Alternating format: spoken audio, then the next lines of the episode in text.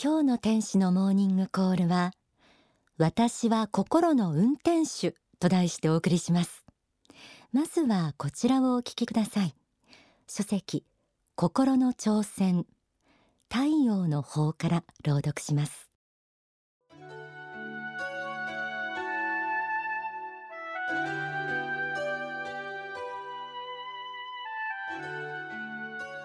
現代人の中には心というものがどうしてもわからず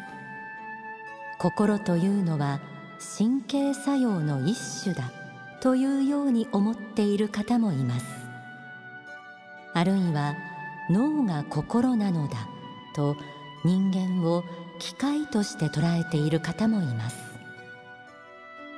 心は頭の中にあるのでもなければ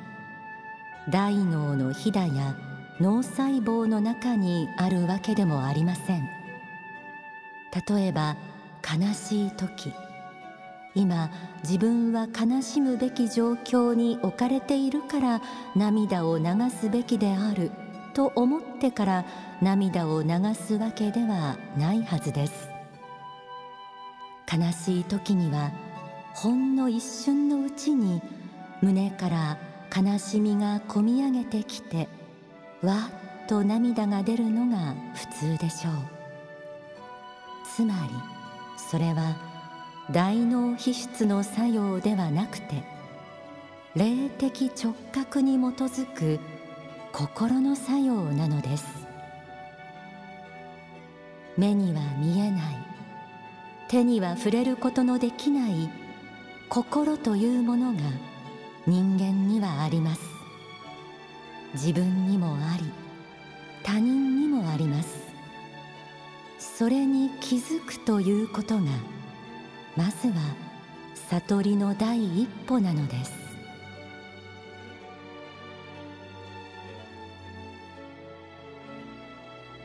心は手に取って見せることのできないもの。学校でも心について明確に教えてくれることはありません。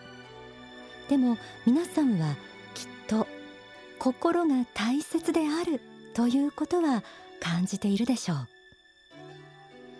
私たちはこの心を磨くためにこの世とあの世を何度も天正輪廻しています。この世での人生の途上でさまざまな出来事を経験して心を鍛え成長していきます。苦悩や葛藤もあるでしょう。悩みや苦しみに心が振り回されることもあるでしょう。でも心を投与して問題を解決していく力が人間には備わっています。仏はそのような力を仏性として私たち人間に与えてくださっているのです。そう。私たちは自分の心の運転手。時に暴れる心を間違った方向へ触れそうな心を自分の力で操縦できる力があるのです。ではどうやって心をコントロールする力を得ることができるのでしょう？心のハンドルをどの方向に向けるべきなのでしょうか？心をコントロールするときに必要なもの。それが真実の知恵です。言い換えれば宗教的真理に基づいた知恵です。書籍ブッダ最短にはこのようにあります。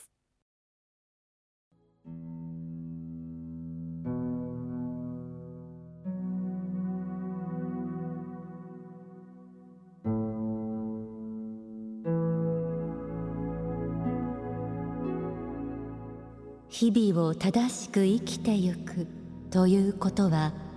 何よりも大切なことである。この時に仏法真理の知識によって己の心をコントロールするということを間違わないことだ。仏法真理の知識によって己の心を投与するということを忘れてはならない。仏法真理の知識によって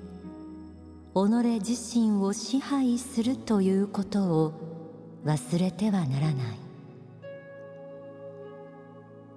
知識はこのように感情を支配するのに役に立つのだ。お前たちの間違いの大部分は感情にあり情にあり思いにあり。このようなところにお前たちの間違いがある。それを投与するのは正しい仏法真理の知識である。正しき仏法真理の知識をもってそうした思いや感情を投与してゆかねばならない。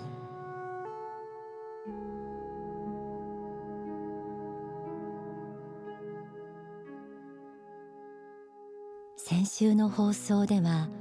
知恵についてお伝えしました。私たち人間の本質は魂心でありその心の中でもダイヤモンドの輝きを保っているものが知恵であるということ。真実の知恵を持つことによってあらゆる束縛から逃れさまざまな問題に対して怪盗乱魔を立つがごとく対処していくことができるということもお伝えしました。感情に振り回されずに真実の知恵でもって心を投与する。心と知恵の関係がお分かりいただけるでしょうか。そして心を投与するときに自らの心の状態をしっかりつかむことが大切です。特にマイナスの思いが出ている時冷静さを失っていることが多いでしょう。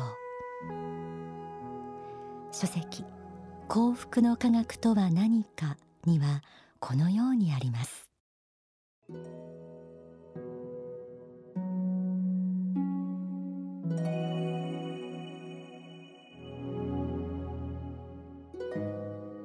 心に去来した思いをまな板の上に乗せ仏法真理という包丁で調理をしてみることが必要です。そしてぐつぐつと煮てみるのです。まずどうしてそういう思いが出てきたのかということを探求します。この根っこの探求が大事です。根っこを探求したら次はこの根っこからその思いを抜き去ることです。どうしてその思いが出たかということを見たらその思いを取り去ることです。そしてそういう思いを二度と出さないように決意することです。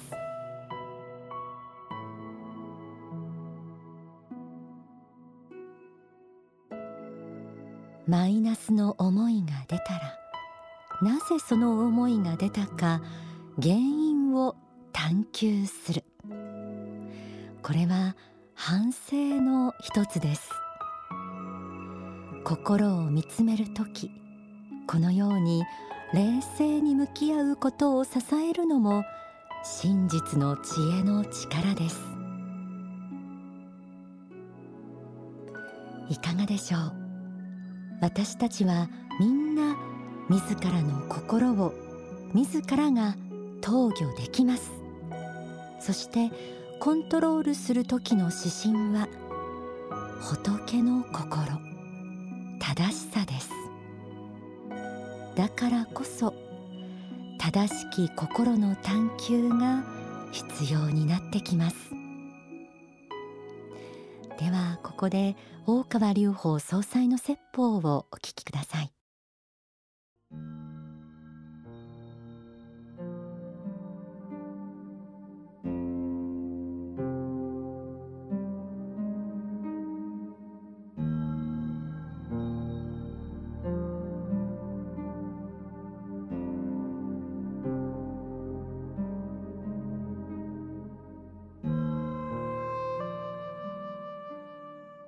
あなた方が学校で学んでいる教科書で学んでいるような知識だけが知じゃないんですよと。本当の知というのはやっぱり仏法真理というべきものであってそれを要約すれば仏が教えている通り本当の世界というのはこの世とあの世両方にまたがった世界であって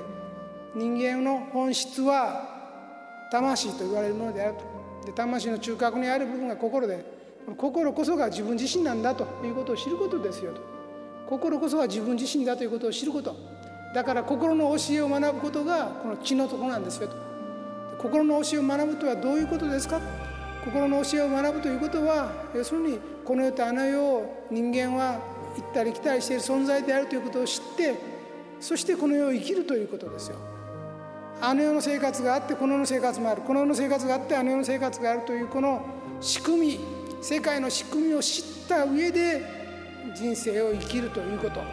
これが本当の意味でその人が賢者であるか賢者でないか賢いか賢くないか物事を本当に知っているか知っていないか真理を知っているか知っていないかを分ける基準はここですよと。もしこの世においていかなる大学者であろうとも第一識人であろうとも学校の成績がいかによくともこの基本的な事実あの世とこの世があって人間はそれを行き渡っているんだというこの事実を知らない人は仏法真理の立場から言えば無名の人要するに明かりがない人で手探りで生きている人であると。そういうレベルであって尊敬には値しないと。有物論者で頭の人いっぱいいますけれどもその基本的な事実を知らないような人は賢いとは言えないと。私たちは賢いと思っていないと。いうそれを賢いと思い込んでいると。天道妄想と仏教で言いますけどね。ひっくり返ってると。この価値観がひっくり返っているので、えー、それで、えー、本を出したり、まあ、映画をやったり、えー、講演会をやったりセミナーをやったり研修会をやったりしていろんな知識のルフをして大勢の人たちに教えなきゃいけないというそういう仕事が発生しているんです。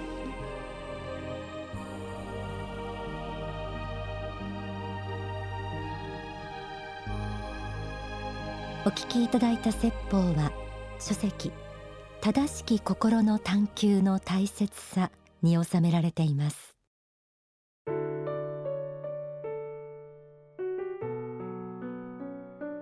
生きていると心が知事に乱れてマイナスの思いが暴れることもあるものです。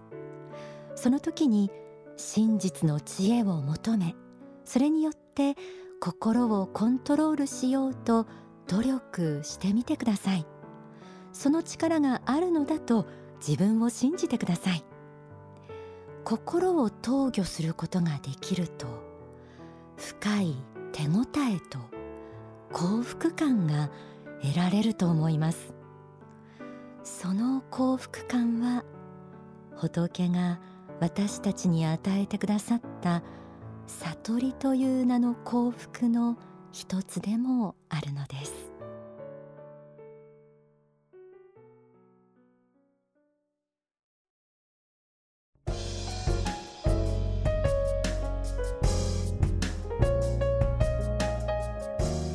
天使のモーニングコール。この時間はちょっぴり息抜きオンザソファーのコーナーです。え今日は私は心の運転手と題してお送りしましたがえ番組でも何度かお伝えしていることの一つに波長同通の法則というものがあります。心の世界には波長同通の法則が働くという教えなんですね。え私たちはいつも心の中で何を思うのかによっていろいろな心の波長を出しています。そしてその波長は目には見えない世界霊的世界の中の同じ波長を持った世界へと通じているということです。つまり地獄的な心の波長を出していれば心は実際に地獄に通じ天国的な心の波長を出している時には実際に天上界へ心が通じているんです。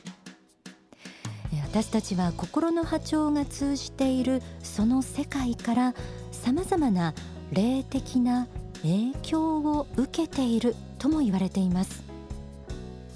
なんだか思いがどんどん悪い方向へ向いてしまうという時には心が良くない世界に通じているかもしれません。やはりここは努力して心を仏の心天上界に向けたいものですよね。そのために幸福の科学の仏法真理では正しい反省ですとか祈りの方法についても説かれています。そうした宗教的な修行は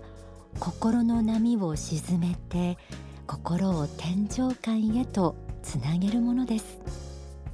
番組ではこれからもそうしたことも随時お伝えしていきたいと思います。